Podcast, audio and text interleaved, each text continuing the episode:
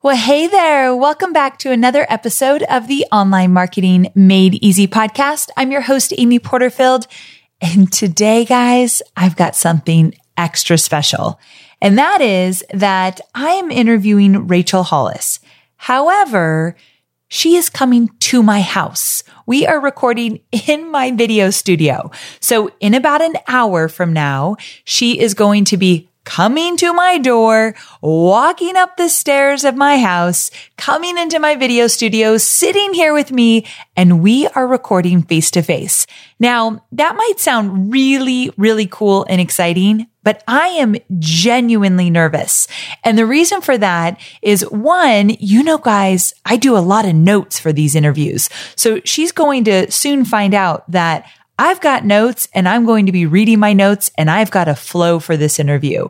So I'm not super casual, chatty, conversational during interviews because I want to make sure that every minute is worth your time. But I know the universe is testing me this year. I know that I need to step out of my comfort zone of having everything so documented and regimented in terms of how I deliver content. So I'm just going to go with it. The other thing is I'm nervous about the technology. I'm not going to be using my traditional mic that I use right now, my Heil mic that I use for podcasting. And I have a little mixer box that I use. I'm not going to be using that equipment because we're going to be sitting in my video studio and it's easier to use my video equipment to record which means we're adding an extra element a video. We might use some of the video just for fun, but that's just kind of a byproduct. I'm using it so that we catch it on the mic as well.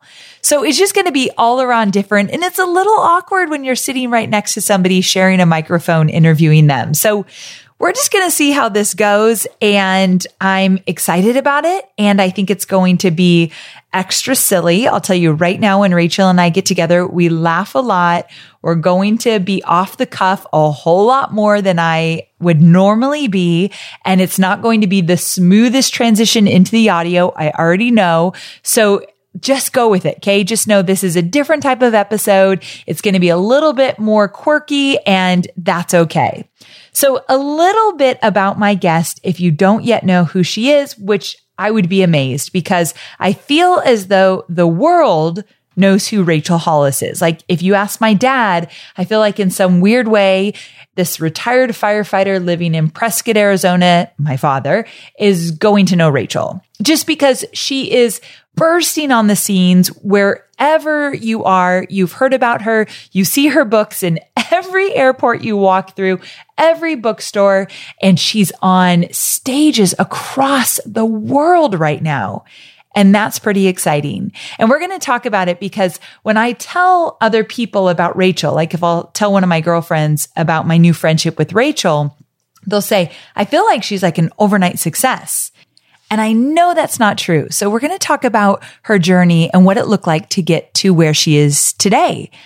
Also, she's been called a modern day philosopher. She's been compared to Tony Robbins. I mean, there's been a lot of hype around who she is and what she's all about. And I'd say she's a motivational speaker. She inspires. She's a business coach. She's a life coach.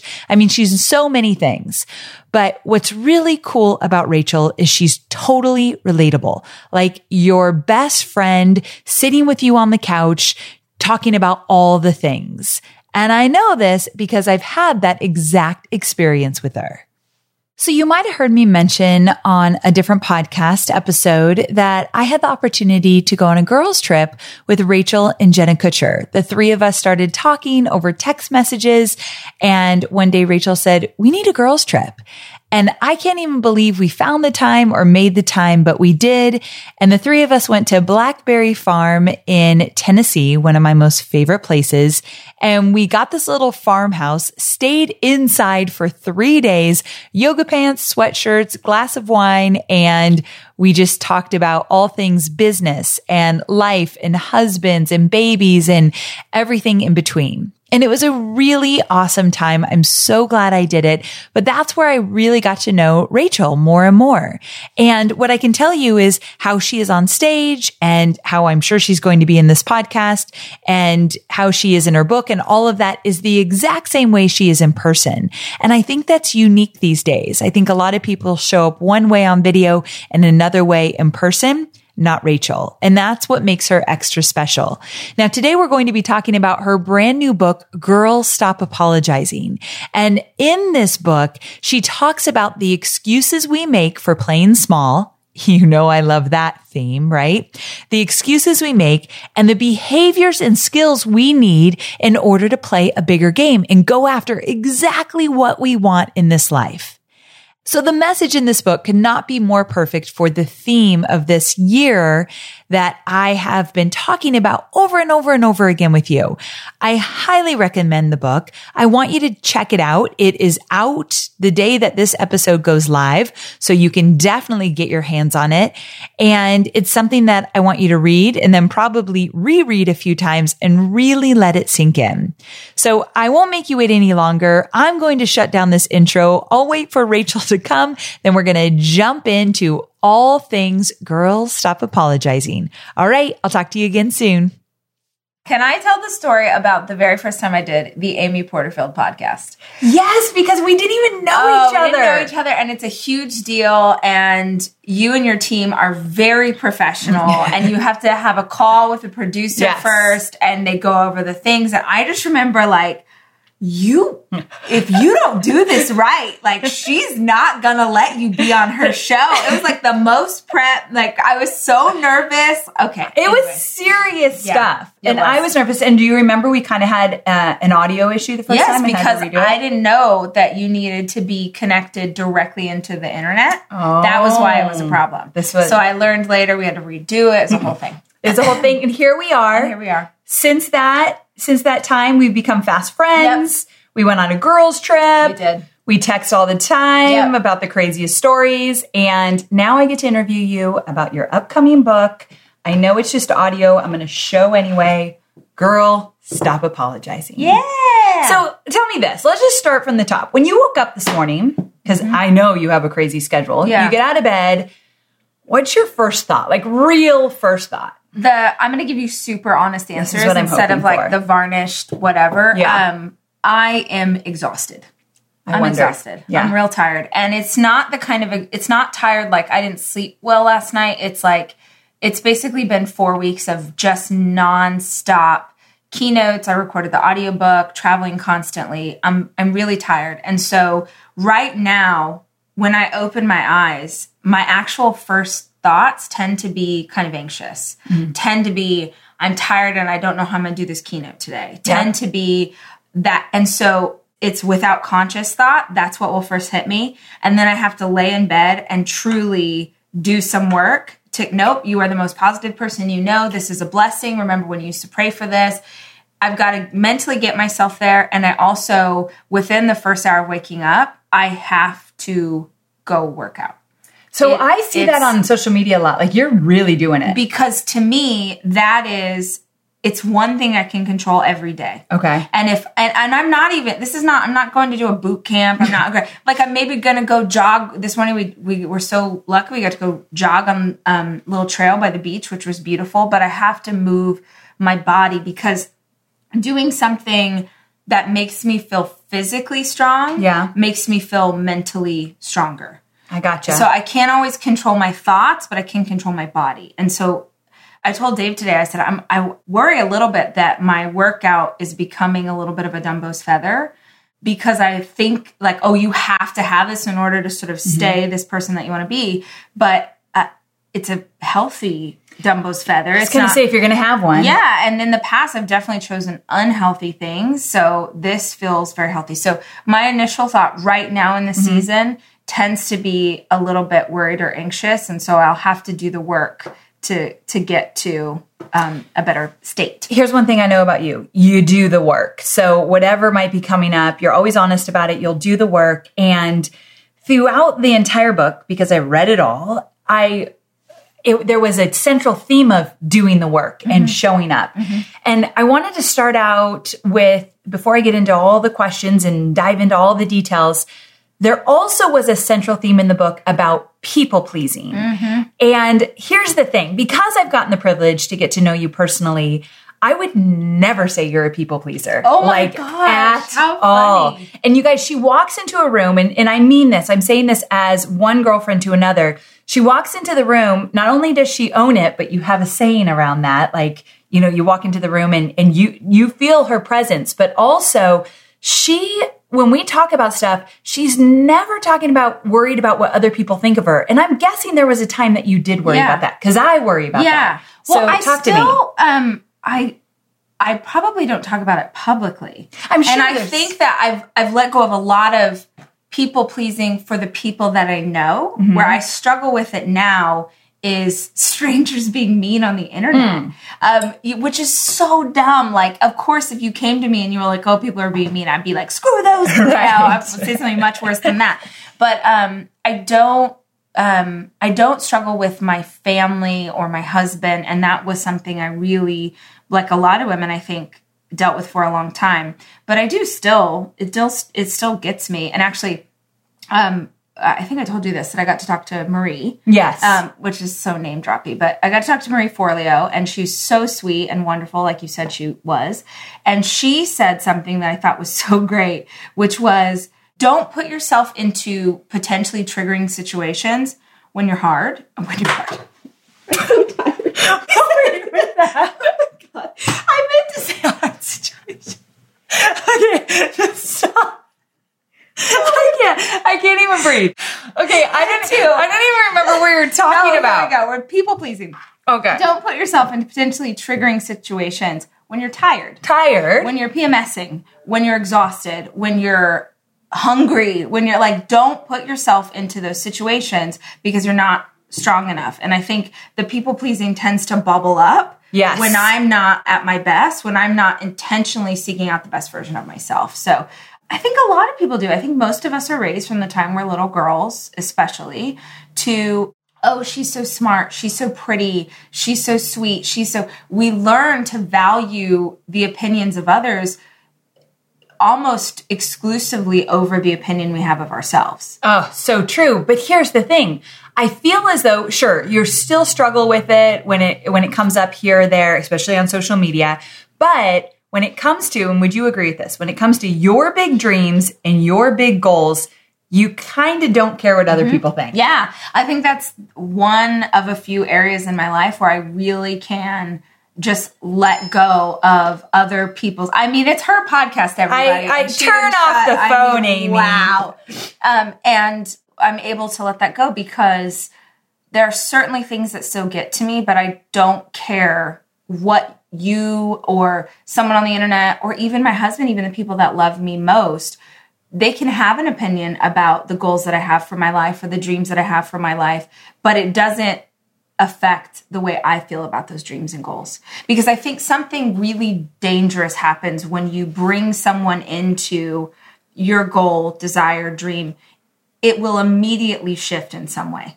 Yes. Yes. yes. So either, even if someone loves the idea, mm-hmm. they'll immediately start adding to it and kind of shaping it in a direction that maybe you wouldn't have taken it. Or more often, if you're a dreamer and you start to speak the ideas into the world, like I'm married to a pragmatist. So he'll be mm. like, "Oh, babe, like you're already overscheduled or you're already this or how how or what or he starts to go down this sort of worry train and I will really easily get pulled in that direction. I start talking myself out of the idea before it's even had the chance to kind of root itself and, yep. and grow. And maybe my idea is terrible. And maybe it would be a huge waste of money, but I need to be allowed to kind of work that dream out for myself and yep. not take his input in. It's so important. I love, I mean, I see it every day that you own it and you have these big, audacious dreams and goals that, yeah, and you're not even embarrassed to put them out there in the world. And yeah. I think we all need to do yeah, that. Yeah, so. I was, we actually were talking about this last night because my husband and I just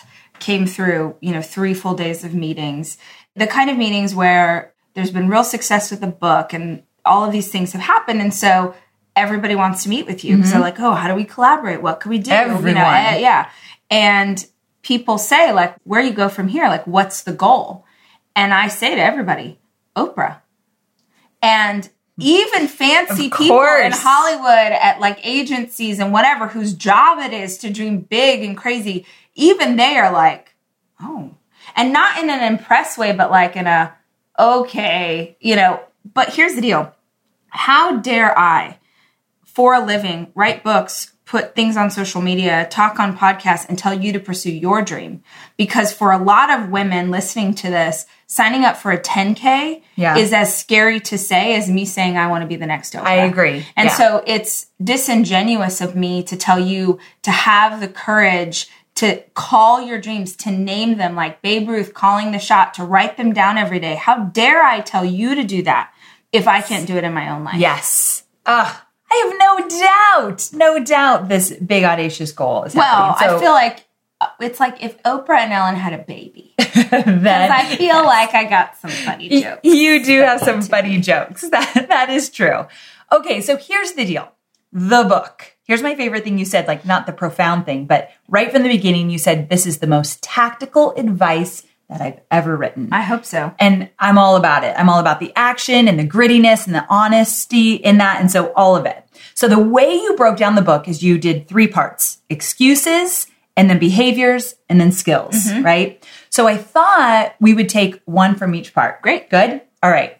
So we're going to break it down, guys. And this is my favorite because the way Rachel explains each of these, you're going to see them in your life. Like I have no doubt in my mind. I know I did. So this first one, I, I handpicked this for you guys. I handpicked this for my audience. I know what you're thinking and feeling, and you're going to get this one. So excuse. I don't have enough time. Mm-hmm.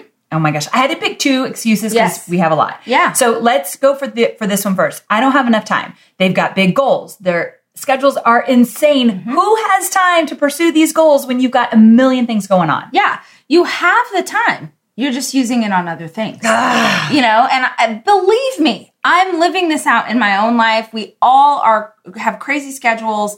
We've got businesses to run. You maybe you got kids to raise. You've got a you're in a new relationship that mm-hmm. certainly there are things and seasons where you feel like you've got less availability to pursue the dreams of your heart.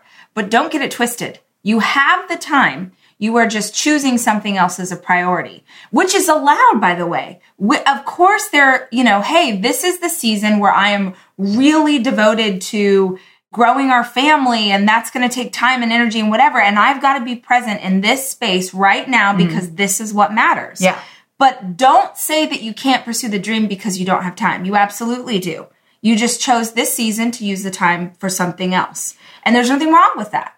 Okay, so tell me this. When I worked for Tony Robbins, one of the most profound things he ever taught me, and tell me if you heard him say this before, but you have to get uncomfortable in order to go to the next level. Mm. Number one, I want to know if you agree with that. Number two, I have this thought that a lot of people won't make the time for the hard stuff because they don't want to feel uncomfortable that much. Absolutely. I haven't heard him say that quote, but it's absolutely right. It's easier to stay here. Yeah. And I, I wouldn't even say that it's people will stick with what they know, even if what they know is uncomfortable. Yeah, that's so true. It's it's not. I don't know that it's even about like you know that's going to be hard, but if you were honest with yourself, a lot of the things in your life right now are hard too. They're just the hard things you know. know. Yeah, better the devil you know than the devil you don't. Yes. Um. So I, gosh, I was I was at a conference years ago and I heard I think it was Robert Herjavec. Is that his name? The shark? Oh, yeah, yeah. Random um, speaker. It was great. but he said, this thing he said, he was talking about getting clients. And he said, remember,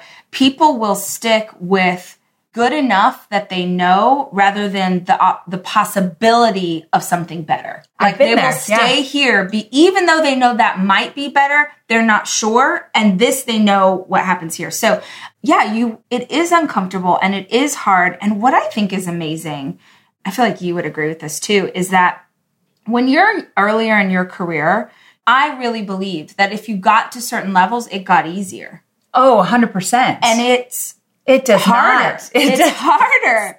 It's it's like new level, new problem. Mm-hmm. Now, there are some great things that happen when you get to certain levels. So like I get to sit in a nicer seat on the plane Right. But the amount of work I'm doing is I, have never worked harder in my whole life than I am right now. Amen to that. So um, I don't know. I guess it's being uncomfortable is the price of admission. That this, I totally it agree. all comes with it. And whatever you want to pursue for yourself is going to come at the expense of your current comfort. It's going to come at the expense of getting to watch Netflix for mm-hmm. hours at a time. It's going to come at the whatever the goal looks like for you. And in the book, it is it's not just professional goals, it's also personal yes. goals. Because either way, just being in pursuit of something, I think will change your life for the better. But no matter what you're going after, this quote has been all over Instagram, so forgive me because I don't know who it's from, but it's the the price of your new life is your old one. Yes. You know, like this is what you're going to have to give up to be the person that you want to be.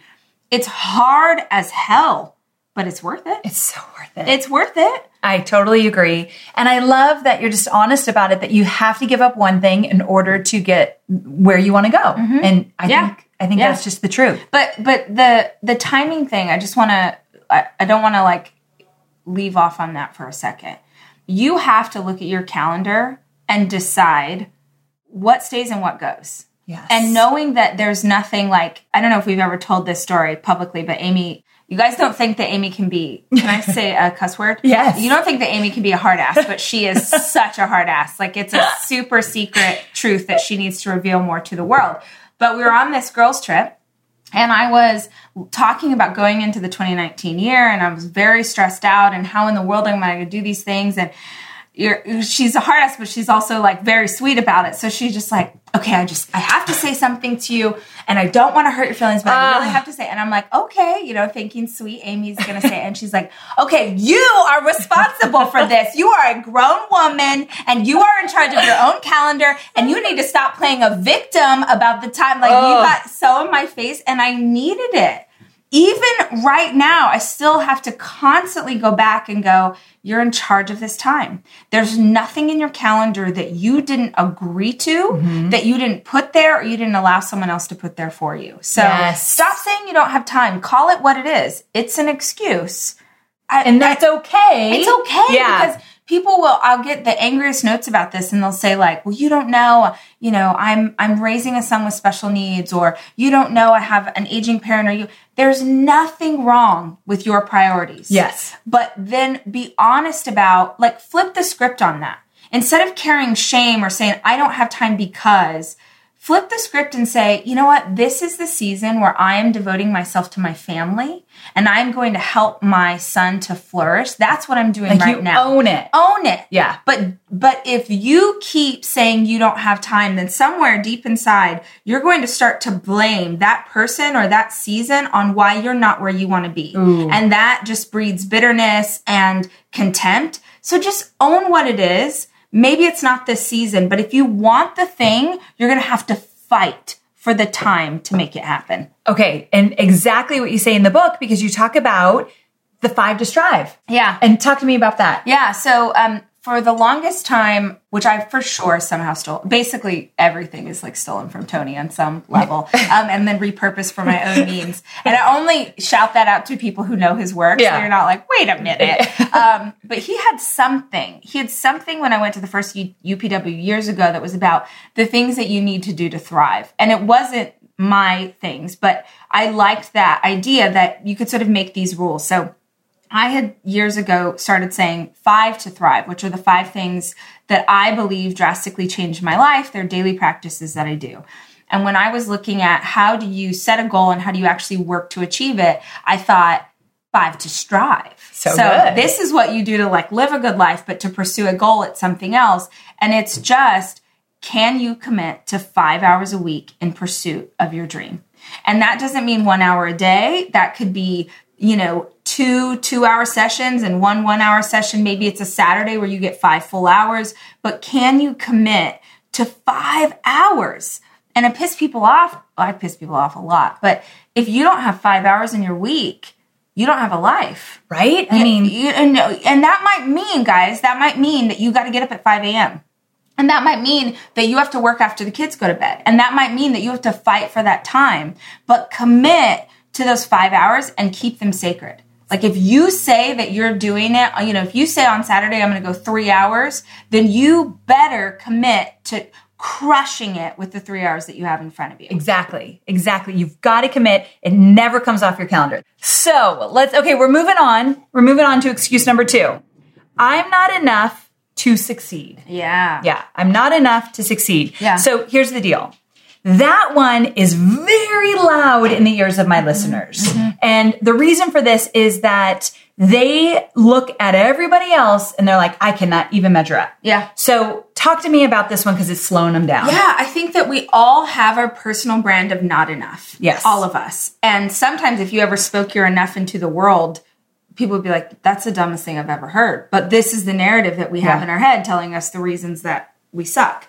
Um, so for me, my personal brand of not enough in business was I'm not smart enough. Mm-hmm. Like I really believe like I'm not smart enough to take this to the next place. And I hovered right under a million dollars in revenue for years. Yeah. Like for, and I just like couldn't break that thing. I just like couldn't get over the million dollar mark.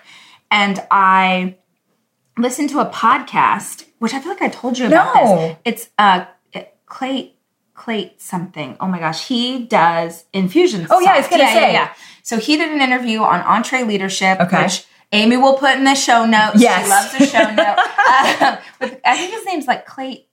I know that Something. name. So he's like the guy that started. I know if he's listening, he's like, ladies. I know. Come, come on. on. But he it was such a good interview, and he was talking about for so many entrepreneurs, a million dollars is like a psychological threshold. For it's sure. Not. It's not that you don't have the business, whatever. It's a psychological threshold. So for me, I hovered below that forever, and I one of the things that I struggled with most was business finances. Mm. And by the way, this is something that so many small business owners struggle with and yes. they will not own it. Ever. I keep standing on stages and and saying to very successful people, we'll talk about, you know, like the difference between profit and revenue. And I can see it in their face. It's a deer in a headlight. It's like, uh-oh, uh-oh, nobody called me out. I'm like, yeah. dude, people are not owning their business finances because it's scary. Yep. They don't look at it. They pretend that they know. And if you are listening to this right now and you're like, that's me. I don't understand a P&L. I don't know the difference between a P&L and a balance sheet. I don't know what these things mean. You are hurting your business. You need to take ownership and it's scary and it's hard and it's all the things. And I know because that was me, but by not understanding the finances, I wasn't able to truly scale the business. Okay, so this is the part I'm so glad you brought this up because when I was reading this, and I, I know you're going to talk about this story, but I, it was such an aha moment because you said we attempt to fix our problems by doing something that in no way resembles us personally. Yes. And I thought of like 10 ways that I've done yes. that in the past. Yeah. So talk to me what happened. Well, it's like we, we, we, okay, we, we're self-aware. We understand we have a problem. We decide we're going to fix it. And then we try and fix it how someone else fixed it for themselves. Yes. Personal development is supposed to be personal. It's supposed to be how do you fix the thing that you're struggling with?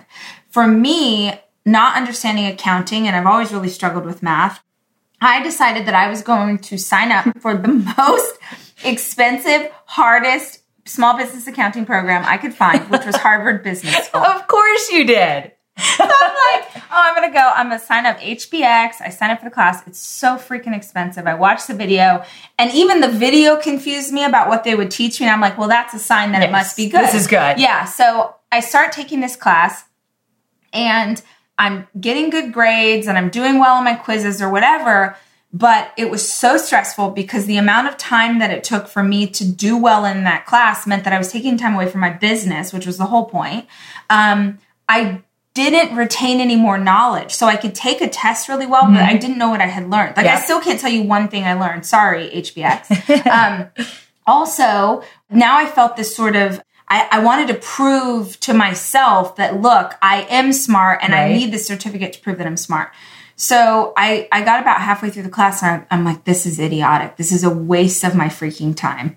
And I dropped out, and man, that's a lot of thousands of dollars that you never get to see again. But I realized, okay, I've made a mistake with how I do this. So then I asked a better question, which was, are there ways that I could truly learn to understand accounting for my business in the way I like to learn. Great. So I love a conference. I love to read. I love pot. That I'm self-taught, and those are my means of learning. So I just went to every conference I could find on business. I oh, I made myself go to the accounting part, which I'd mm. never gone to before because I hated it.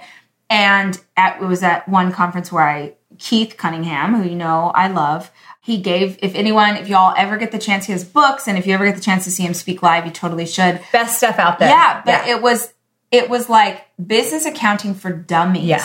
and it was taught in a way that was engaging and interesting. And i remember sitting i was at a huge business conference and he was teaching and i'm down front and i was bawling. Stop it. No i was bawling because it was the first time I understood. Oh, and it's so like good. who cries over counting at a business conference? Rachel does. Someone who thought she wasn't smart enough to ever understand it. Yes. So if there's something that you're struggling with in your business, I swear to you, the answers are out there.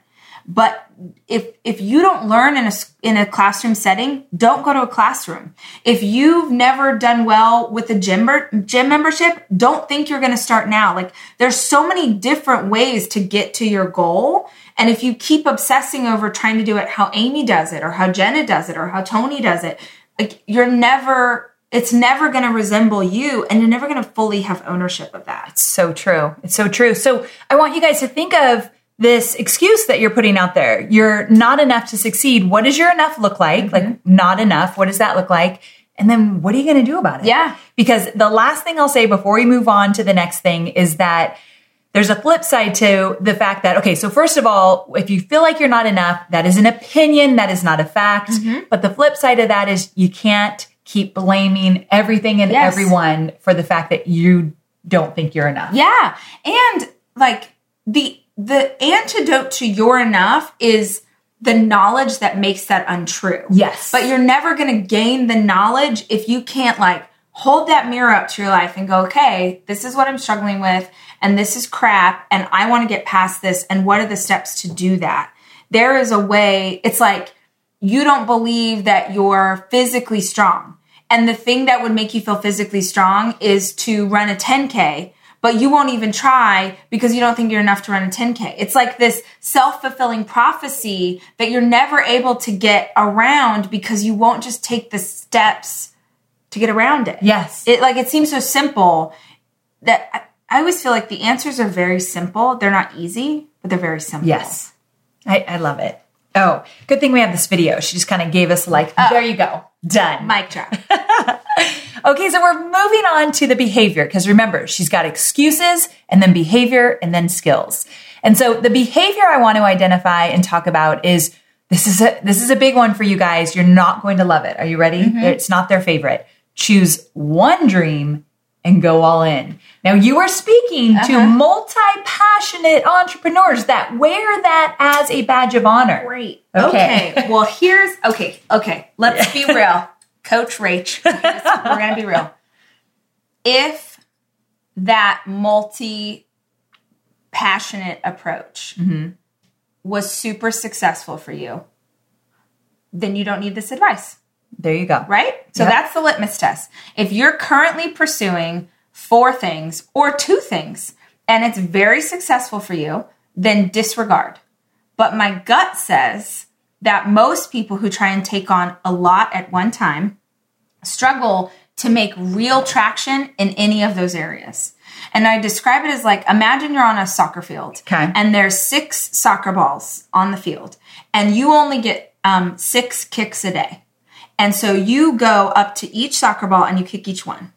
You go up to the first soccer ball, you kick it, the second soccer ball, you kick it. Imagine the difference if you just chose one soccer ball and you kicked it six times.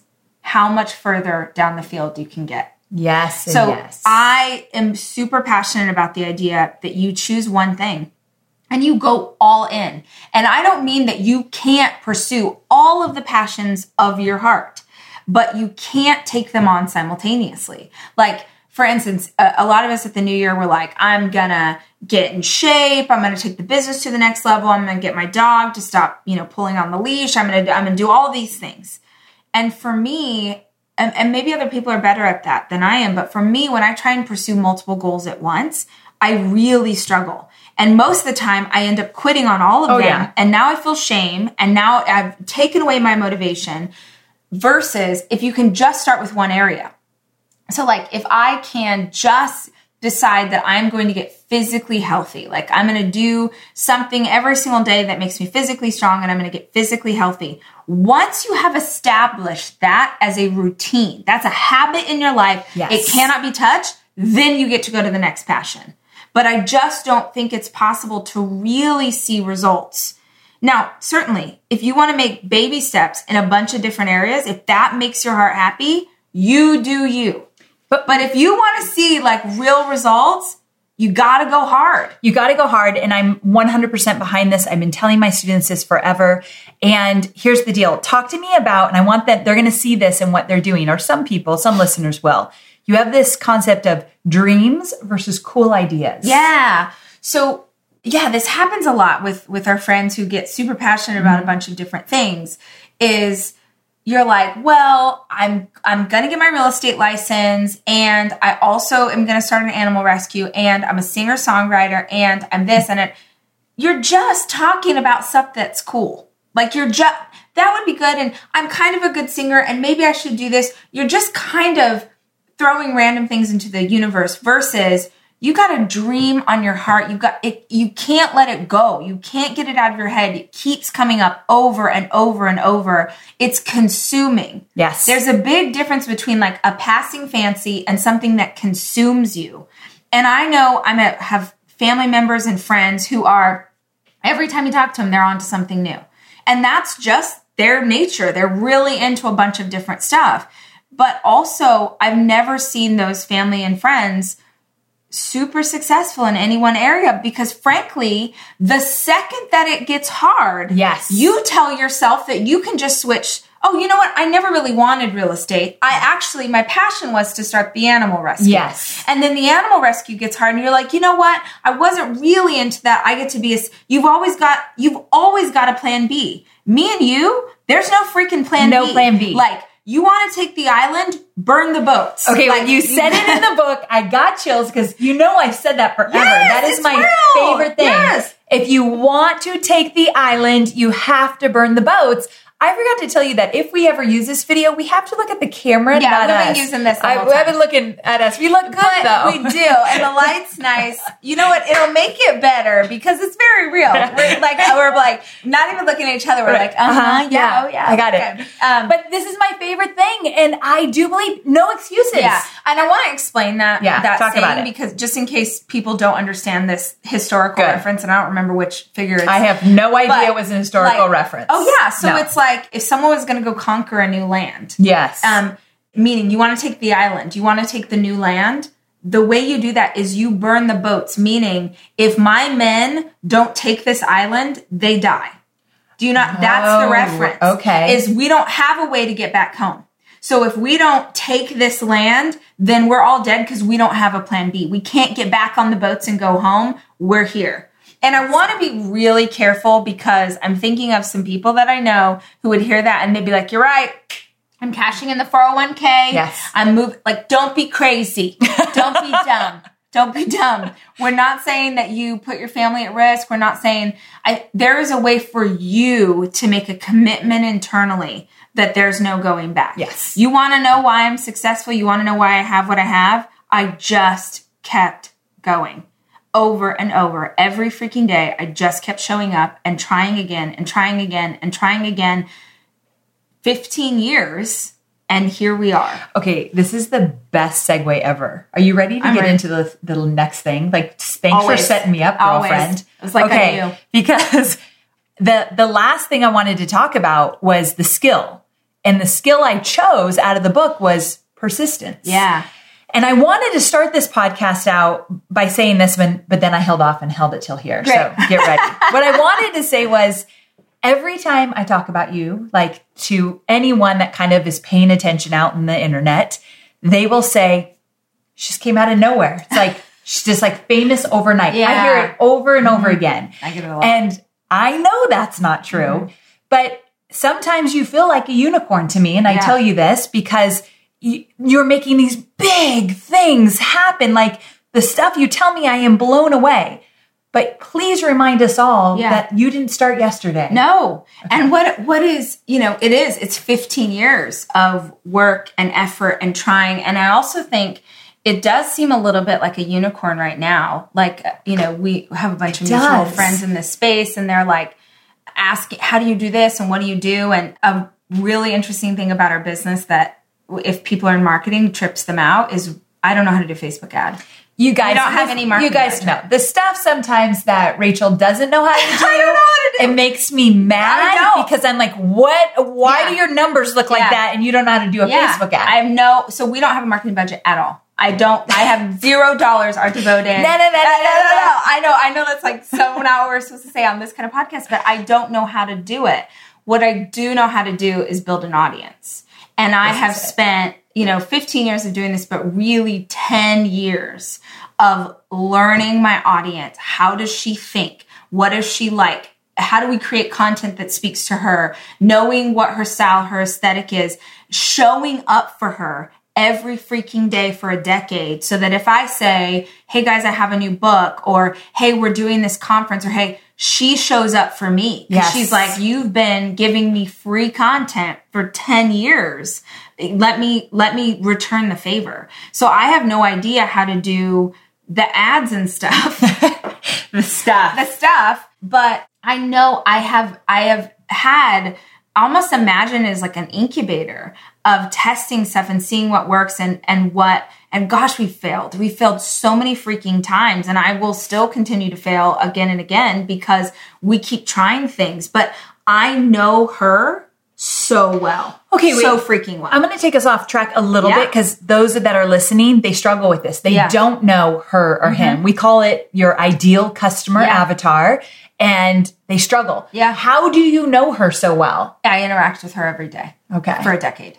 So so social media for me was just reading the comments, responding to DMs, sending the emails back. I really have built the millions of followers one single person at a time the you know girl wash your face like yay it was so good thank god um meaning, so good meaning the response to it not yeah. like the book is so good but the response to the book was so good and people are like how did you know it was amazing i wrote a book that were these are the 20 lies in my life but they were the 20 questions I got most often. I was just answering her.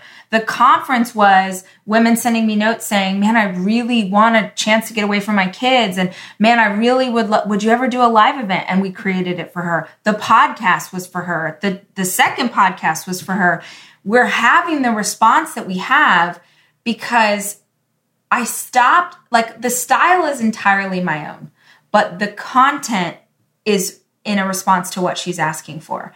And I think that what a lot of people struggle with, it's not that you don't know your customer or your client. Yeah. It's that you don't want to do what they're asking you for. Oh, this is right? probably the best part of the whole right? interview. It's like you have a vision for what you want your business to be. Yes. And you keep fighting like a salmon swimming upstream. You're like, no, I'm going to show you.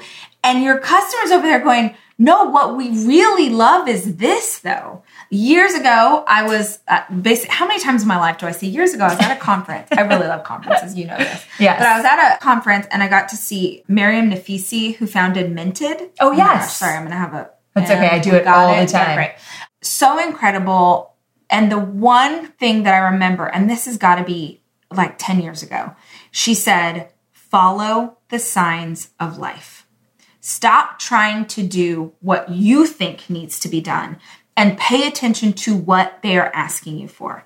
Mm. Um, the the example was Minted originally started, and if you're not familiar with Minted, it's a website where you can get um, prints and cards, cards, and just different. It's like all of these paper products, but it's made by local artists and creatives and whatever. So you've got just this massive collection of incredible things to choose from. Plus, these artists might norm- not normally have a way to get their work out into the world. So she had started, I think, an online stationery company. Okay. And they got funding, and it was supposed to be this huge deal. And it was like, failing. Like, we are going to go bankrupt. Holy crap, we've lost everybody's money and she said she's like stressed out and crying whatever and there was only one part of the website that worked like there was only one thing people came to only one thing that they cared about and it was every month they did a contest where artists and graphic designers could submit a picture that they liked. And if you won, Minted would put that picture on cards and sell them, and you got a cut of it. Okay. It was the only thing anyone cared about. And she was like, We're gonna fail anyway. Let's just pay attention to this. Well, now, I mean, I don't even know what Mint is worth. Huge, uh, right? Like hundreds and hundreds of millions of dollars. And that's the entire basis for the business. Wow. So, follow the signs of life was something I had heard and Gary Vee talks about this a lot, like not being so precious about what you think it's supposed to be. So I was a food blogger. Guys, I was a food blogger. And there were, as a food blogger, there's trends in food. So there were seasons where cupcakes were everything and all I did was cupcake recipes. And then there were seasons where it was casseroles and all I did was casseroles. And I just kept paying attention to what she wanted and serving it to her in a way that felt authentic to me. Right. But we are where we are because I have that relationship. And I think that the audience responds to like, oh crap, you're listening. Yes. Okay. There's okay. a lot of loyalty there because they know you're yeah. listening and yeah. you genuinely care. And that's very clear in everything that Rachel does. But what I want to do is I want to really fast before we wrap up, I've got to talk a little bit more about persistence because I got us off track with the ideal customer yeah. avatar, but I knew my audience needed to hear that. But this idea of persistence, I just want to run through some things really fast. You ready? Yeah. This this overnight success you've had looks like this. Yeah. Eight years to get on the Today Show, mm-hmm. Six books, five years to hit the bestseller list, four years thousands of photos to hit 100,000 followers on Instagram. And you said it never went as fast as you wanted it to no. go. No, not ever. You know, I think uh, if you are an entrepreneur, you are always trying to like, how do we speed this up or how do we get there quicker or what are the things that we can do? And I do think that we've built this incredible infrastructure because we've had that time. And I don't think that I would have had the success that I'm having now if I if it hadn't taken as long. Yeah, because yeah. you said you're not into deadlines like no. uh, on a goal. I hate that. I the, and it's something I always hear is people would say a, a goal has to be it has to have a deadline, it has to be measurable, and it has to be um, what is the other what's one? the other one? Oh no, specific. Okay, specific. So I hate that because if I gave my goals timelines, I would have given up on all of them. Yeah, it takes so much longer than you think that it will. But I remember this when we were going through our adoption process and we were, um, we had had several failed adoptions and I didn't want to keep going. And I remember I was in the backyard with my husband and I'm, I'm crying. I'm trying to tell him like, I don't, I, I can't do this anymore. It's too painful and I don't want to go through this, with this.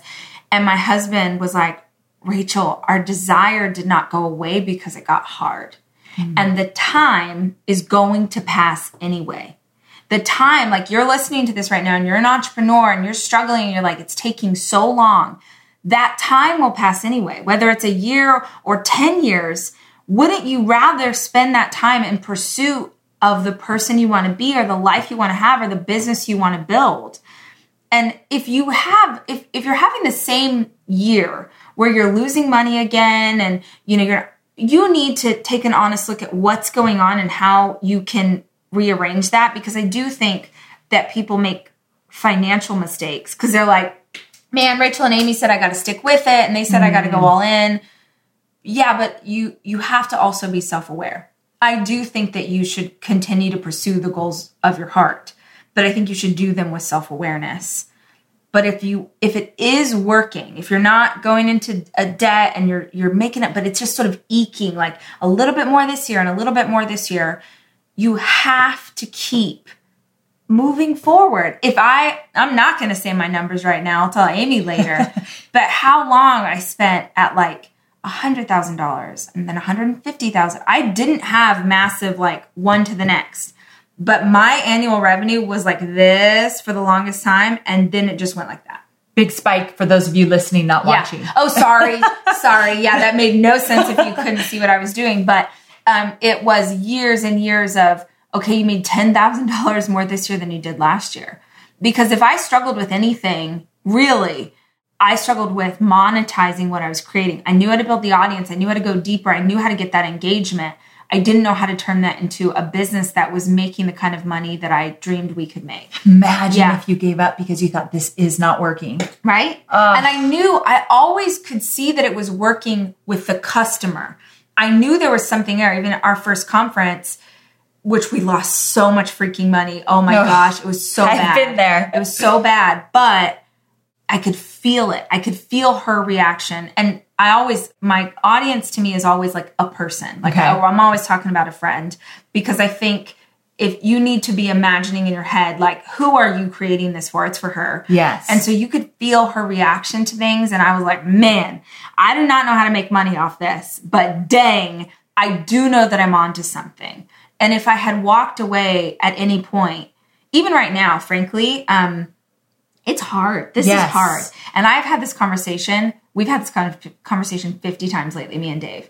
Is I wonder how many people have been where I am right now with their business or maybe people like singer songwriters or actors or whatever, where they work forever, forever, forever. Then they experience crazy success and they decide, I'm out. They're out. That's, I knew you were going to say that. I am so curious because when I was just head down, doing the work, grinding, trying to get it done, nobody cared. Nobody cared what I was doing. And that was fine because I could pursue my dreams and I was a hustler and I did my thing.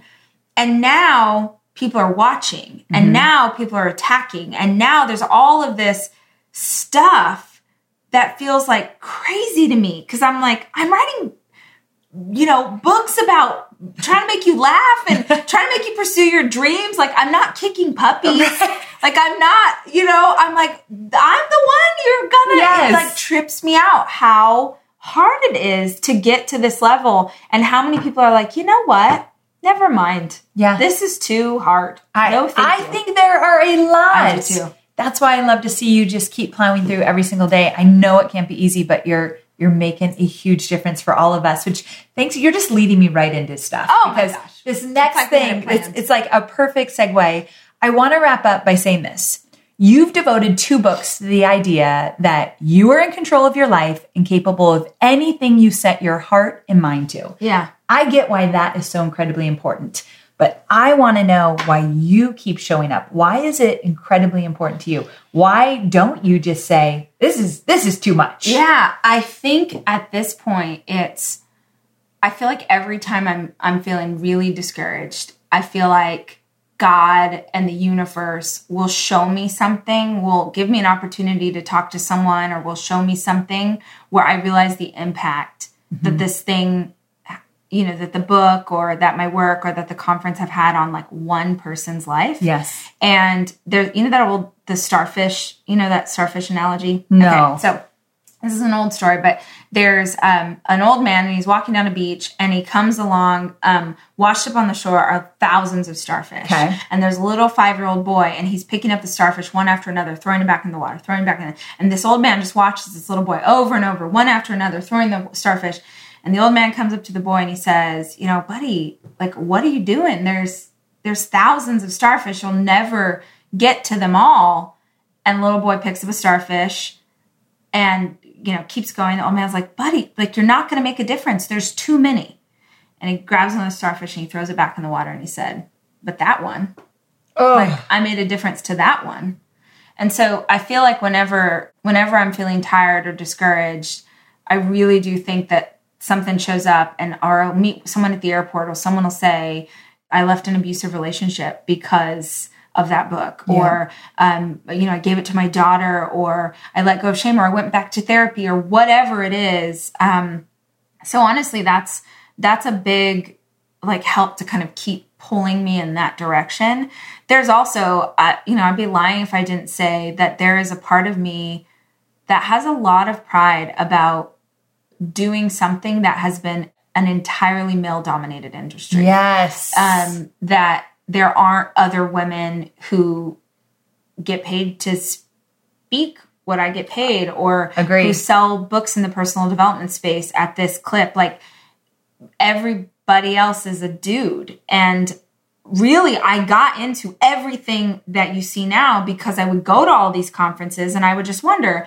why aren't there any women on stage. Yes. Or um, I would listen to all the business things and be like, why is only Amy Porterfield here? Like, where, where, where, why are there not more women in the business category of podcasts? Yeah. Like, I, I just kept trying to create what I wish that I could see. And so, it, you know, it's a little bit of like, I'm proud of what I've done. And so then that makes you think, well, what else is there? Well, there's, where there's Oprah. Yeah, exactly. Yeah, we're headed somewhere. We're um, headed somewhere. Um, yeah. And I think like, I don't know if I know any other way. Like, you know, people are like, oh, I want to retire. Like, yes. I'm like, what would you even do? No, I can never see yeah. you saying that. Yeah. If you're an entrepreneur, like a true entrepreneur yeah. at heart, and you've been doing it for so long, I don't know how you could ever not do something. Well, I'm glad to hear you say that because I think you got a lot more books in you. Thank you. Well, thank you for this, Rachel, so very much. Guys, the book is on sale now. Yeah. So, girls, stop apologizing. You got to get your hands on it. And thanks again for being here. Yeah. Thanks All for right. having me. So there you have it. I hope you loved this episode as much as I have. I know this one was different than most and it definitely had an element of silliness to it, but hopefully you thought that was a lot of fun and it's nice to change things up. So having Rachel over at my house recording this podcast episode, definitely a new experience for me and I absolutely loved it. I was so scared that the technology was not going to come through. You guys know me and technology. We're not always best friends. And throughout the entire interview, I did keep thinking, Oh my gosh, I hope this is recording properly since I didn't use my traditional podcast equipment that I always use. So Thank goodness it all worked okay.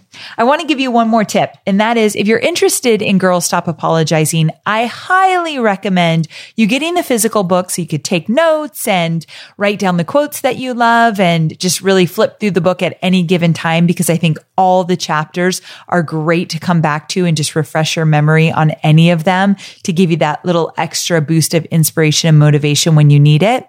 But I also think you should listen to the book on Audible. And I'm definitely going to do so. And the reason why I know it's going to be excellent is because when I listened to Girl Wash Your Face on Audible, it was the best audiobook I've ever listened to. Rachel just has a way of reading her own books. I mean, she's just really, really good. Plus, she took a year of acting, like she was in theater school. So she brings an element of entertainment that I don't think all audiobooks bring. So it is really, really worth it to get it on Audible as well. Well, I'm going to do both. And so I wanted to give you that little tip. Okay. So thank you so much for tuning in and allowing me to switch things up this week. Like I said, I hope you really enjoyed this episode. And next week, episode 255, it's all about getting unstuck. Specifically, the title of the episode is What's Keeping You Safe is What's Keeping You Stuck. And we're going to talk about moving past some of the things that are keeping you stuck, or another way to look at it, keeping you playing small. And you know our theme for 2019, we're playing a bigger game. So I really want to encourage you to listen next week. I think there's something in there that you're going to find very, very valuable no matter where you are in your journey of building your business. All right. I cannot wait to see you again. Same time, same place. I'll talk to you again soon. Bye for now.